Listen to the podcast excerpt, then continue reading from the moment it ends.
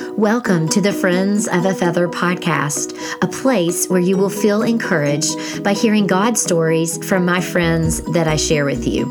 Whether you're listening on your commute to work, folding the laundry, or needing a boost of encouragement after a full day, I want for you to feel seen by God, to be encouraged in your daily life, and be spurred on to honor Him with the gifts and talents that He has given you. Today's episode is with my friend Rainer Lohman. Rainer and I went to high school together, but we haven't seen each other in years. However, we recently reconnected on social media and it's been the sweetest thing. Rainer loves Jesus. She's a pilot's wife, a mom of five, a champion of adoption, an advocate for special needs parenting, a nonprofit ministry founder, an expert at charcuterie, and loves feeding her family.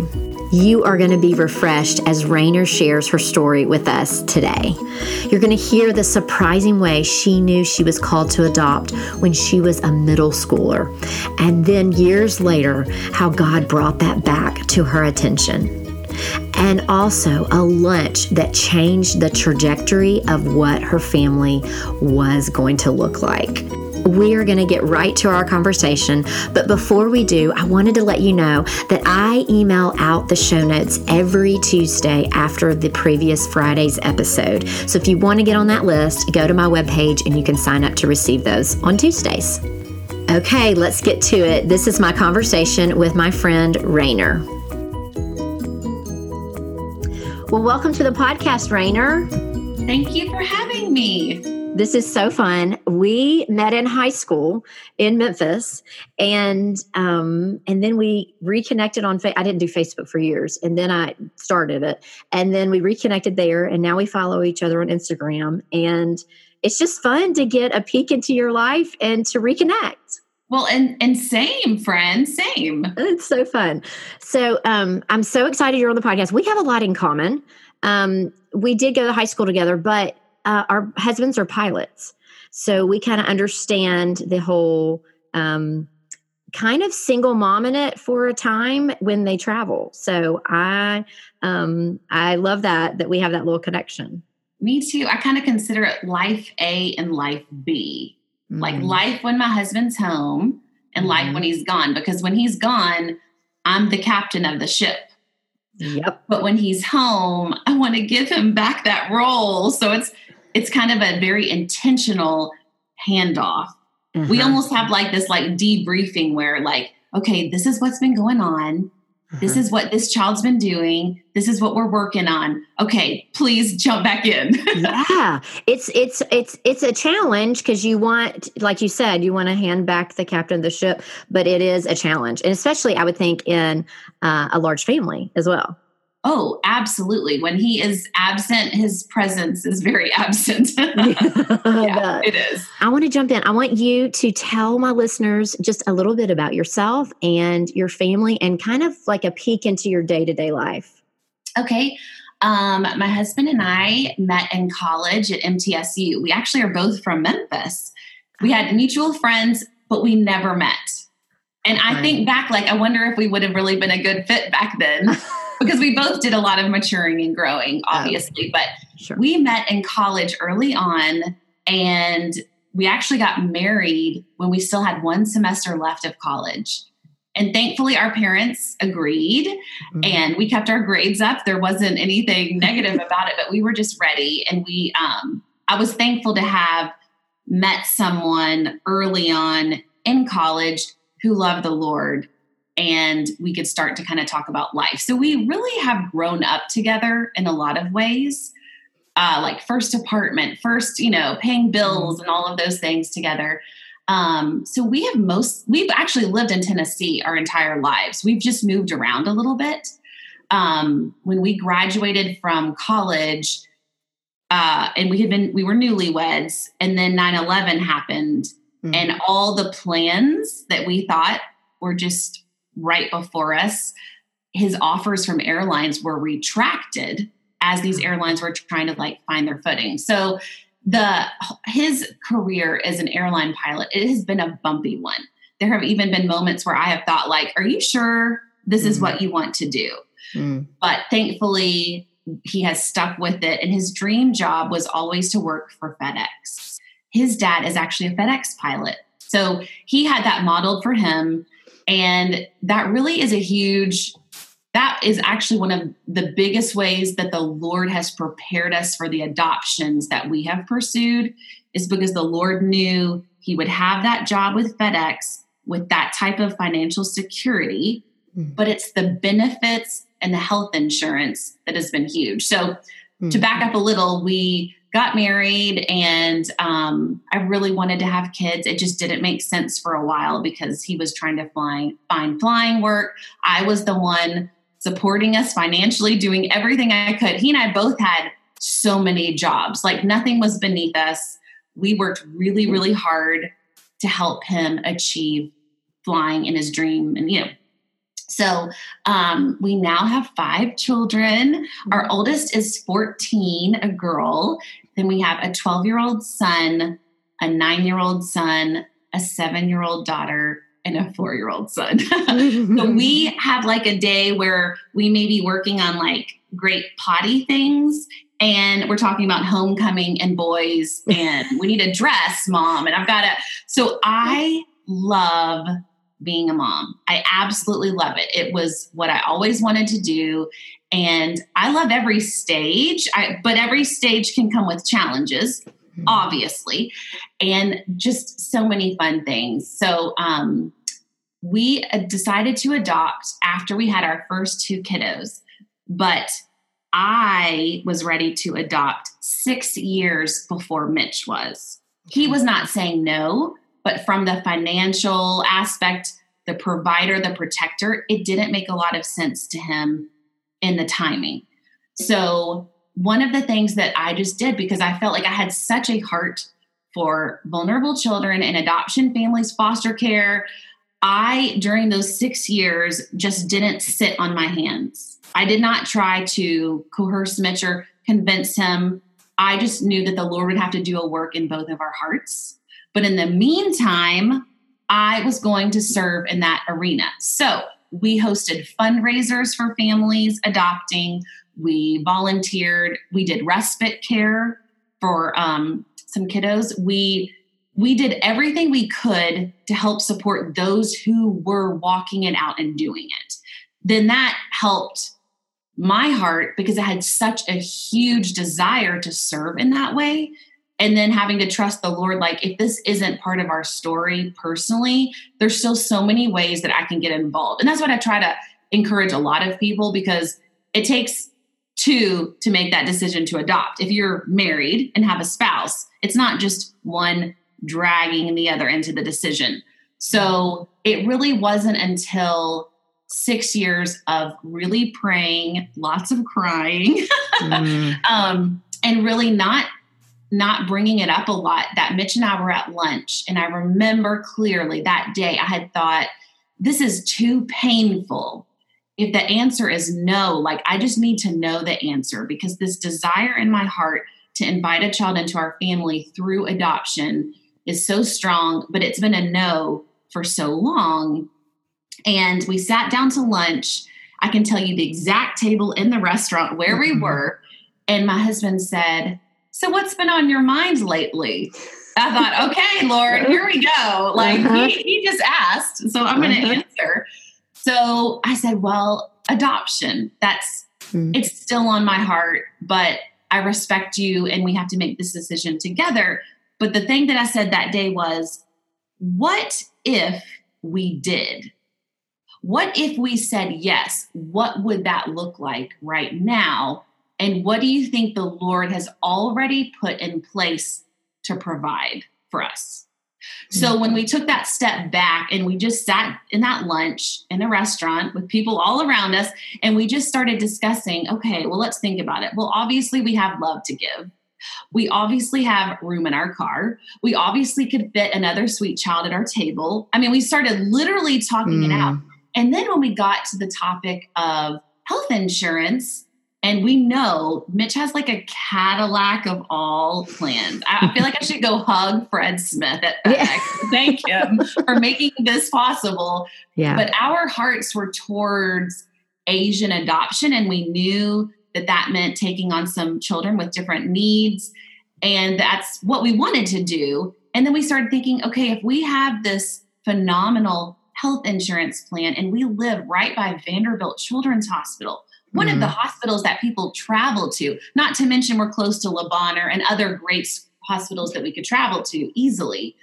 It just made sense. Mm. And so at the end of that lunch, Mitch simply said, We should do it. Mm-hmm. I said, Okay, but like take time to think about it and pray about it because if you say go, like I'm gone. Yeah. But yeah. if you're sure, I said, just take a day to think about it. He's like, no, Rainer, I know I want to do it. And he wanted to do it all along. It just mm-hmm. wasn't the right time. Right. And that sure. was just between him and the Lord, honestly. Yeah. Yeah. And so that day we went from the restaurant to our car and he's picking up the phone and calling and starting our home study, period. Wow. And so to go from this waiting season of six years, not knowing if it would happen, to him running headfirst towards his child, whoever that was, wherever this child was, has been such a cool thing to watch. And he actually is the one who's done almost all the paperwork, which is usually not the way it is. Mm-hmm. Most in most situations the women are the one that do the paperwork and you know the husband's kind of coming along, but not in mm-hmm. our case. He travels so he has a lot more downtime than I do in a quiet hotel. And that was just one thing that he's really good at. Mm. And it was something that he could do. So if it was anything we had to write about that was like emotional or telling our story or talking about a plan to care for a child, he would say, Rainer, I need you to do this. But mm-hmm. otherwise, he fought for his kids three times, three adoptions, and did the paperwork, which is just big in the adoption world. So it is. It I'm is. so grateful for it. Yeah. Okay. I want to go back. Um, two different things. I want you to tell us what age were your kids when you brought them home? Okay. Uh, you said your first two were biological, are biological children. And right. so you brought them home from the hospital, you know, two right. days later after right. you had them. And so tell me about the three children that you brought home through adoption. What age were they when you were able to bring them okay. home? So we, after meeting with our social worker, we did land on China as our choice of country. After much prayer, because we believe every single child in this whole universe, you know, world has value mm-hmm. and deserves to have a family. But when you look at the requirements of domestic, international, and then if you're even looking at international, different countries, different countries require different things and it's how they help make it a good fit. And countries are allowed to have this list of unusual requests. To us sometimes it does seem a little unusual. China i giggle because one of their requirements is they have a specific number of the bmi like your body mass index. Mm-hmm. that's one of their requirements yeah. is they want people adopting to be within a certain range. For them it's because they want healthy parents. They want healthy parents adopting. But anyway so we looked at the requirements for China and thought, we really do meet those requirements. This is wonderful. So we moved towards China. Um, our first adoption was Kate, and she was three. And three is just a great age. It was hard at the time because she wasn't really old enough to understand what was going on. But at the same time, she's like almost potty trained, you know, all those other things, and just so full of life. Mm. Um, then we went and broke birth order, which some people think is a no no, but we okay. heard clearly from the Lord. So Kate had actually only been home a little over three months. So we were still in the thick of it. And we had just moved, which is, you know, just sure, let's move. Let's do uh, we just that. moved and things were, you know, we're working it out, working on bonding and all of that. And I, um, I saw a picture on an advocacy page on Facebook about this little boy who was here in the US for a summer hosting program. That caught my eye. I didn't know that that ever happened with China. I'd never heard of that. And he was six years, or he was five years old at the time when I saw his picture. I would have never necessarily dreamed that we would have adopted a five year old. Mm. Um, but there was just something that day when I saw his picture, and his medical needs scared me to death. So mm-hmm. at first, I like just kind of try to like push it back. And then the Lord just kept bringing me back and back and back until I'm Googling, literally Googling, mm. what is this? what does this mean? What would this look like? Mm. So by the time we got him and brought him home, he was six. Um, and then our son Blake, he was three and a half, and he's been home a little over a year. So we did kind of break birth order and we put in another middle child. And there have been a few bumps along the way with that, but it definitely was the best decision. And that child is my child. So I'm yeah. glad that I didn't let age fear me. But there is a difference mm-hmm. between adopting a three year old and adopting a six year old, because obviously a six year old has literally been in an institution without the love and care of a family for six years. So, you know, we tried our best to read the books and do the training to be prepared for what that might look like and what he might need in that stage and our social worker was too. Mm-hmm. So even though six to us, you know, some people may sound kind of uh, young, but like in the adoption world, that really actually is pretty old. Now, you, I mean, you can mm-hmm. definitely adopt them older, um, but so yeah, we've just been on our toes. We did back to back to back adoptions pretty much because yeah. we thought, well, the Lord keeps opening this door and we're in the throes of like teaching our children English mm-hmm. and doing all the things and doctor's appointments and yeah, let's let's do it again. So wow. that's kind of that's kind of where we are right now as a family of five. Well, okay. five kids, seven five people. kids and yeah, seven people. Exactly. Yeah. yeah. Okay, so in this family of seven, I know that every day is not a, a great day. I mean, and right. you've got you know, and re- realistically speaking, in adoption, even just adopting one child, there are going to be some hard things, but some beautiful things. I mean, I, I feel like you are so warm and inviting. How do you translate that to your children and having them kind of bond together with you, but also with your kids that are biological as well? Yeah, it it takes a lot of intentionality. Um, it takes a lot of prayer, literally prayer, and asking the Holy Spirit to lead me and guide me each day in every moment. Because, like you said, like you hit the nail on the head, like the dynamics of even children integrating together, like, oh, here's your sister, here's a new right. sibling. Like, it's very different. And then you're combining cultures. Mm. Like, it's the Chinese culture has a lot of differences from our culture. Mm-hmm. And I'm sure we do a lot of things that like scared my kids to death. Like these people speak a different language, they smell differently, they dress differently. What's mm-hmm. going on? Yeah. So we had to be very intentional on looking at the dynamics of our children and trying to create healthy relationships. We didn't always get it right. I mean, we are always a work in progress, but we would very intentionally say, like, okay, if I noticed one of my older biological kiddos was having trouble, I'd make sure that they had space. Like I would try not to put too much on them in caring for their younger sibling or that type of thing to give them the space that they need. And then we just, we have just tried to be as warm and loving and affectionate as we can, really in the way that Christ has modeled it for us. Like, how do we want Christ to treat us, right? Mm-hmm. and not hold things against us. He forgives us when we mess up and he never gives up on us. He doesn't walk away. He's so patient and kind. And so we really try to model that. And I, I believe in my heart that kids coming from trauma will respond in a better way if you keep your tone of voice low, if you try to keep your anger down, if you try not to show your frustration as much, and there were times when I almost felt like I was almost being fake because my insides were churning and it was so hard. And I, there's not a guidebook for this. It's just a one day at a time. So I decided a few years ago, I am going to change change the way I speak out loud to my children. Mm. I'm just going to change it. And I can. It's okay. It was almost like I'm going to fake it till I make it. Mm. Because I don't want this high stressed tone coming from my mouth, it does not help the situation. So if anyone's in my home, they may think I'm kind of crazy, but this is how I will speak to my children like, what is it, love? Or bring that to me. Like I really brought myself down and did what I knew I needed to do. It was a total fake it till I make it because mm-hmm. I knew that's what they needed. They needed to not be afraid. I remember there was one time when my son Jack had not been home, I think maybe maybe two months. So he's still figuring us out. We're still figuring him out. He dropped a big jug of milk in the kitchen, a total accident.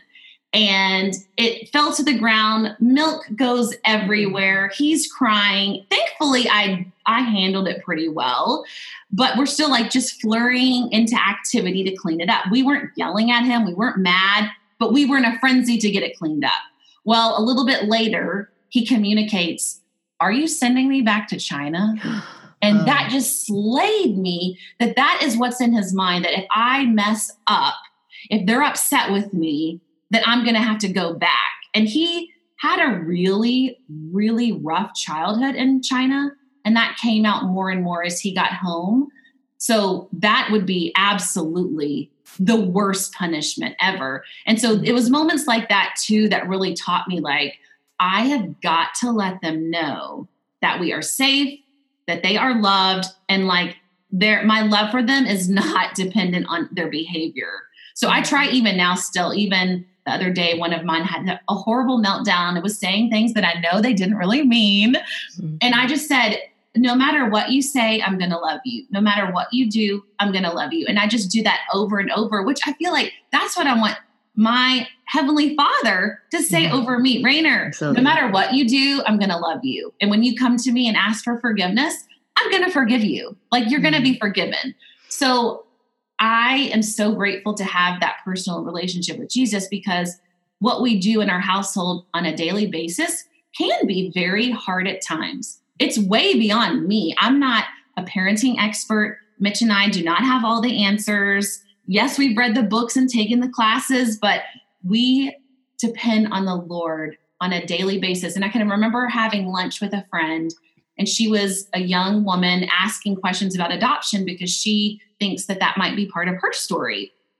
And after our conversation, she actually wrote a little article about us. She's mm. a hmm. writer. And when I was reading it and like hearing her retell the things that we had spoken about at lunch, she said, Rainer said that she has never been closer to the Lord than now because she so desperately relies on him every day and hmm. that's not a bad place to be. And mm. that that like sums it up. I mean, yeah. I have to have them. Like, I know this is beyond me. there were years in parenting where I could pat myself on the back thinking, oh, I'm, I'm doing a pretty good job here. This is, you know, but now I'm like eating humble mm. pie. Like, no, no, no, no, no. like, this is definitely the mm. Lord bringing these children that He's chosen into my home. And then, like, I have got to have His help walking this out. We're going to get right back to our conversation, but before we do, I want to thank the sponsor for today's episode, which is Christmas in the Valley. Y'all know I love a good craft show, especially in the fall. And if you are local to the Memphis area, don't miss out on this year's annual Christmas in the Valley, a Christmas craft fair extravaganza. They invite 20 of the area's best vendors, and they all offer exclusive one day only discounts to their shoppers. It is always such a fun event that their shoppers look forward to seeing each year. Invite a few friends and make plans to attend. It will be held on Saturday, November 9th from 10 to 1:30 at Janice Edmiston's home in the Valley subdivision at 4822 Valley Birch Drive in Arlington, Tennessee. For more information, check them out on Facebook at Christmas in the Valley 2019. Okay, back to the show.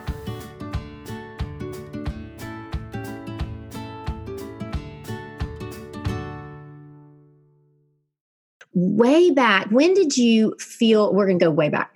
Because, you know, in high school we knew each other, but it's not like, you know, we're going to sit down and be like, what are your dreams? What are your visions? You know, we're like, right. is my, does my hair look good? Because I want to impress the boy, you know, for homecoming oh, or whatever, you know, like I want to impress right. the boy.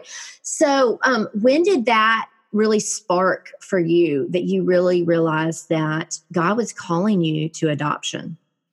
I have had that flame burning for a long time it wasn't until we had adopted the second time that the Lord recalled the moment He put that in my heart.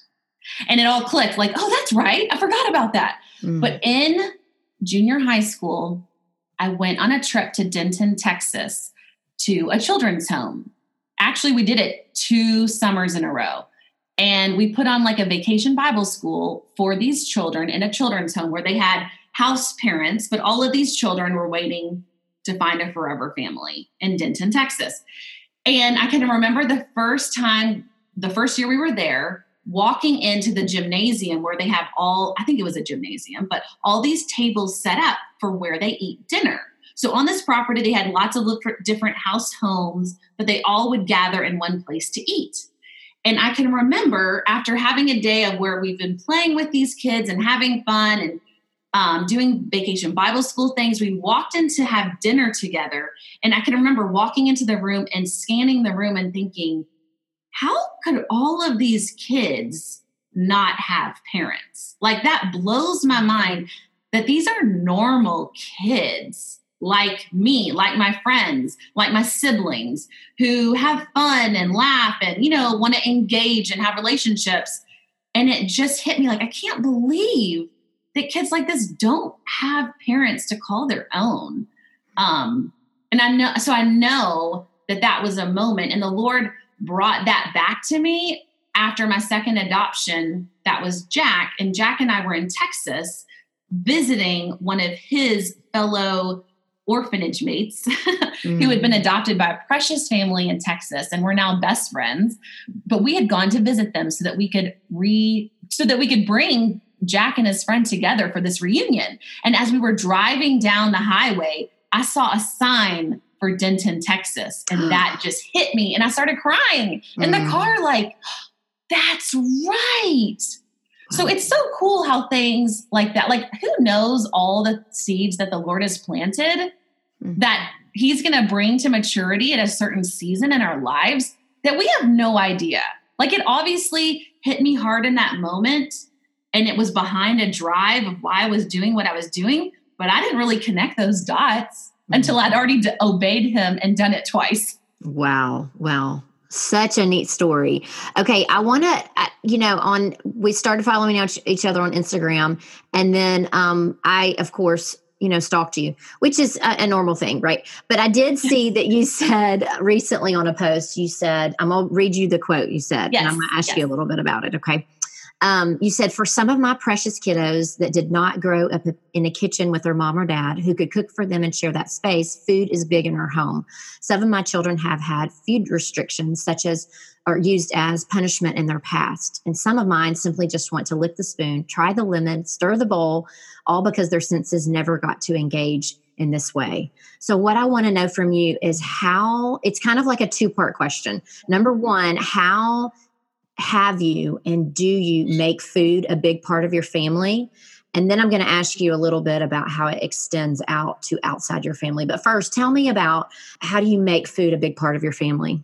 Yeah, we learned early on, even when we were in China meeting our children for the first time, that food is a big deal. And it is a great way to bond because it's meeting a need at least three times a day right? Mm. so that was that was big. We realized then like this is a big deal. And then we could also see with some of ours especially one would be a bit anxious about food. Like what are you making for lunch? What are you making for dinner? And i kind of started thinking wow does does my child not think that i would feed them? Or have that you know and as we've un as we pull back the onion and learn different parts of the story and put puzzle pieces together, now I know that food restriction was used as a punishment, which mm. is just heartbreaking. Mm. So we have a drawer in our kitchen that's very low. All of my kids can get to it that has tons of snacks and healthy things. Some things are things that I've like put in little bags myself and stuck in. We always have a big tower of fruit. But basically, we never say no. If, if our kiddos come to us and they are hungry and they're wanting a snack, yes you may now we have selected healthier options that mm-hmm. that drawer is not full of candy yeah yeah, um, yeah. you know we try our best but we mm. want them to feel safe like that is a security thing and mm. none of my kids have hoarded food which can be a struggle for a child who hasn't had food then when you do have it to protect yourself and for safety it wouldn't be unusual to kind of hold some food closely sure. um we haven't seen that but we've definitely seen the importance of food and the freedom in that and having that need met. So I do really love to cook, which is great because I have a big family to cook for. And yeah. I feel like I do it often. Yeah. Our heart of our home is the kitchen. I love to dance in my kitchen. We have music going all the time in my kitchen. I sing and dance and act like a goofball, and my kids just know it's normal. Mm-hmm. So it's just where I spend a lot of my time. And so, any teaching opportunity, I try to slow myself down and think, like, I need to let this child come help me do this. Like they see me in there and they're obvious, they're like drawn like a moth to a flame mm-hmm. because these are things they've never experienced. They didn't grow up in a kitchen at all. Um, some of my kids never even were able to feed themselves. Even though they were the age where they could pick up a fork, it didn't make sense. They would be sitting in little high chairs all in a line in China where a nanny would be kindly feeding them one to the next to the next to the next. It made sense because it goes quickly. Mm-hmm. It makes sense because you're not going to waste food. I mean, it makes perfect sense. We had to teach some of ours like, no, you're allowed to pick up food off of your own plate and you're mm-hmm. allowed to use a fork and do those things. Wow. Um, so we just make it, we make it fun. I mean, seriously, my two younger sons, they fight over who gets to lick the lemon the lemon. Wow. Oh, the things that we take for granted. Mm, but wow. smell is also a really big deal because my precious ones have not been exposed to so many important foundations growing up.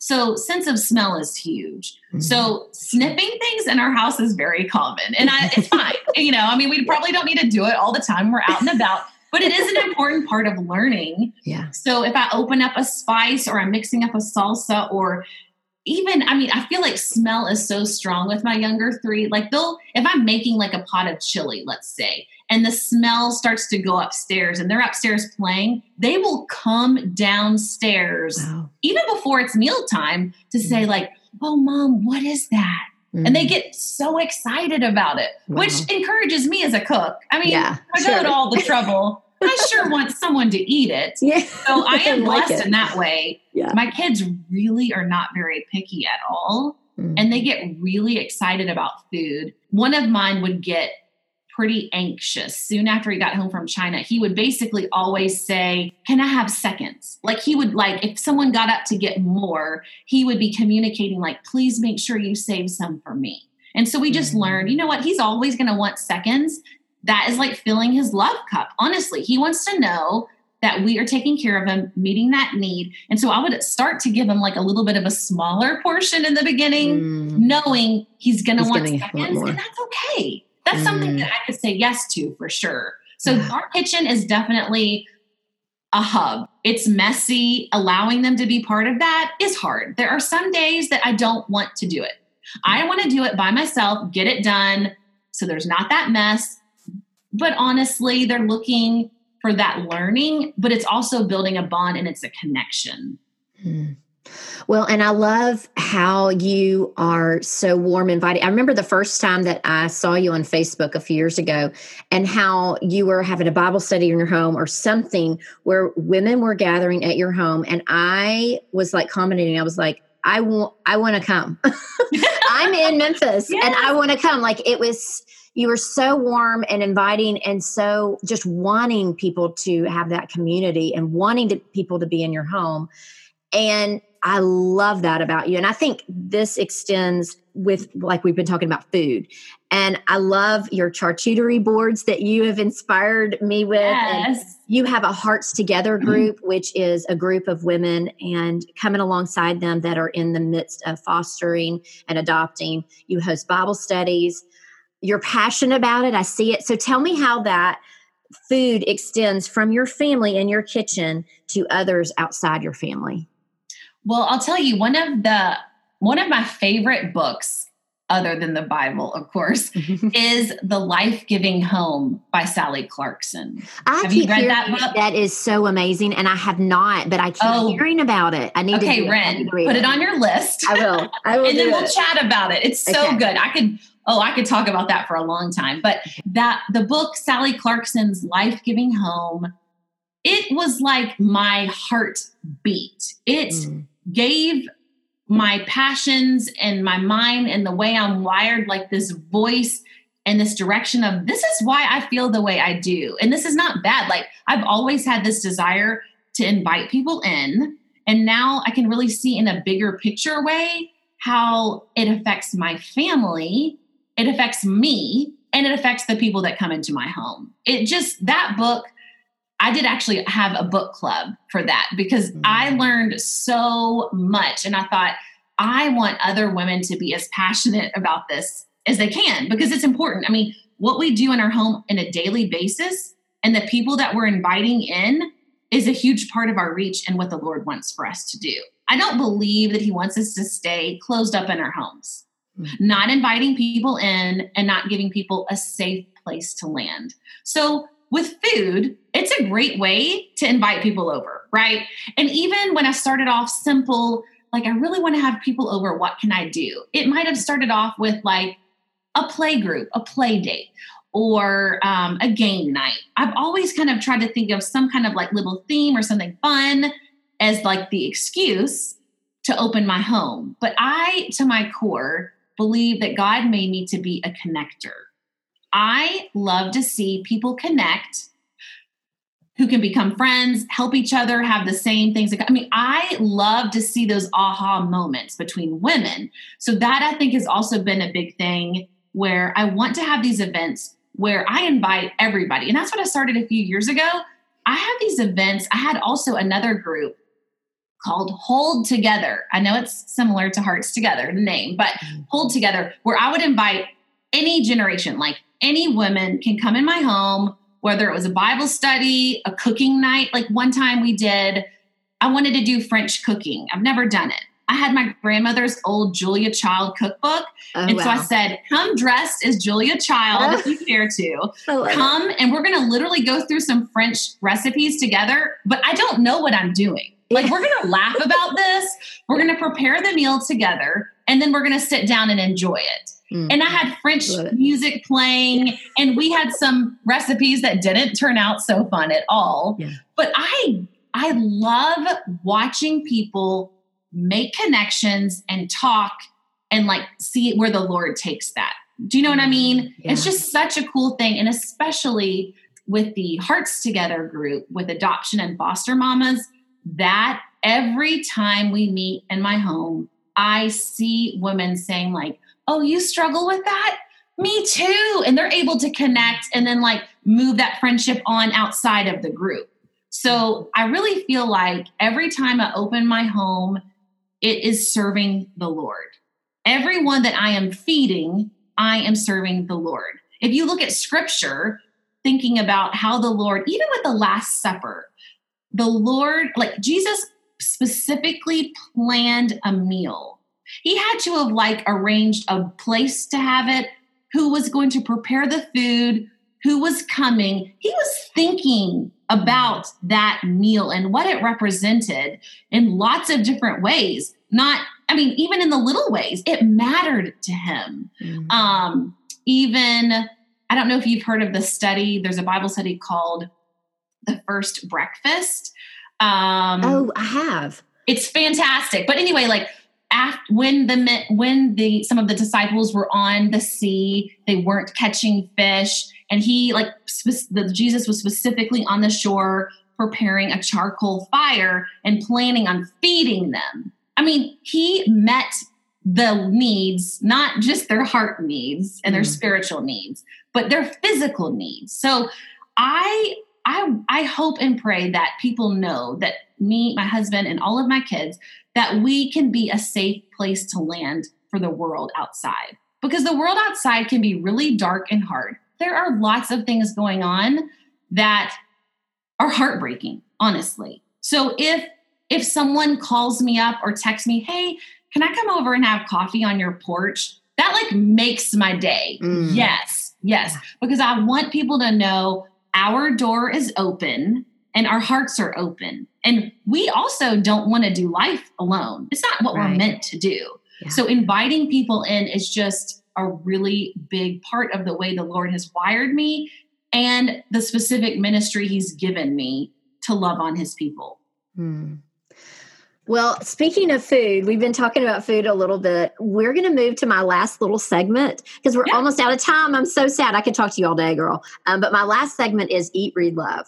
So I want to know okay. what you're eating, of course, and what you're reading and uh, what you're loving these days.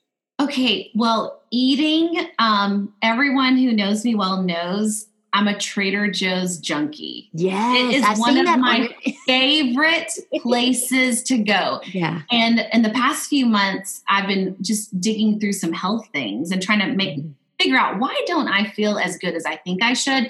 Mm. And I've realized through some tests that gluten is not my friend. Oh. So Trader Joe's makes it so easy because they label everything so clearly on their tags around the store so to me, what I'm what am I eating? Give me a charcuterie day all day long. Yeah. Some cheeses, some gluten-free crackers, some maybe a little meat, some vegetables, some fruit.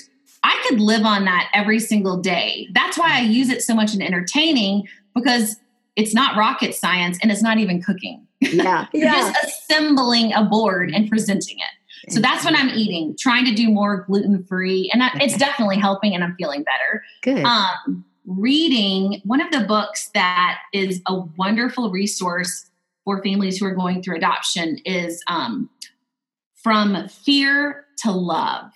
From mm-hmm. Fear to Love by Brian Post. Um, he is just huge in the adoption and foster care world, talking about trauma. And um, that book is a springboard, and it will be a springboard for a lot of the discussions that we have in my adoption and foster care ministry for this upcoming year. Um, many of my friends had recommended it, and it definitely goes along with the lines of connected parenting and what I want to do. But Brian Post, you can even find him on Instagram or Facebook for all parents. It's not just for adoption okay. and foster care. Great. He has some great videos, just daily inspirations that really make you think about the heart of parenting. Okay. Um, what am I loving? Mexican food. Mm. I'm going to bring food up again. That's My okay. husband and I, I we recently got snuck away and had four nights in Punta Mita, Mexico. And we actually stayed just in a private home off the beaten path, very secluded. And we never left the house. They actually had this sweet, precious woman who would cook your meals for you. Wow. And we said, Yes, would you cook for us? So the things that she made, I would take pictures of every day so that I could try to come home and recreate. Oh, so I'm funny. telling you, I am in love with Mexican food. And I already was, yeah, but now, but now love is running deep. Yeah. that is so neat. And I will say this I, I love how you and your husband, you and Mitch, steal away. I love how you do that with your girlfriends. I have seen that and it has to be intentional and I think that is so healthy for you and your family and your and your marriage. So I love that about you as well. Yeah, it's hard to carve it out. It's oh, really oh, yeah. hard sometimes to step mm-hmm. away, but it's so important to mm-hmm. have that one-on-one time even if it's not whisking away to Mexico. Right. Sure. It could be having a great lunch date, but it is yeah. so imperative to have that face-to-face time without distractions. Thanks so much for coming on the podcast, Rainer. This was awesome. So good. And so inviting me. I, I was so tickled. And oh, it's absolutely. so fun to reconnect with you it as is. well and see all the things you're doing. And just finding your podcast is very exciting. Oh, like I oh. can't wait to keep listening. You're sweet. Well, this has been an excellent, excellent conversation. I am just buoyed up. I just am so encouraged. I want to have people over to my house and feed them. Yay. so, anyway, thanks again. I really appreciate it. Okay. Have a great day. So excited Rainer came on the podcast to share her story with us. I want to leave you with a few words that Rainer said today that I caught. She said, I hope and pray that people know that we can be a safe place to land for the world outside. And boy, don't we all feel that way. I love that so much. Okay, that's going to do it for this episode today. As always, you can find me at renrobbins.com, on Facebook and Instagram at Friends of a Feather Podcast. And remember, we're all friends of a feather, so let's stick together. Have a great week, and I'll see you next time. Bye, friends. Okay. Um, okay. And great. then, okay, what am I wearing? Now, what are you loving? But yeah, loving. you can say what are you loving. wearing too. I don't know why I thought wearing. Isn't that funny? You know what? I think did Claire talk about shoes when Claire she did Richardson was on? So in my mind, I'm thinking back to Claire and talk about her shoes. you can talk about you can talk about what you're wearing.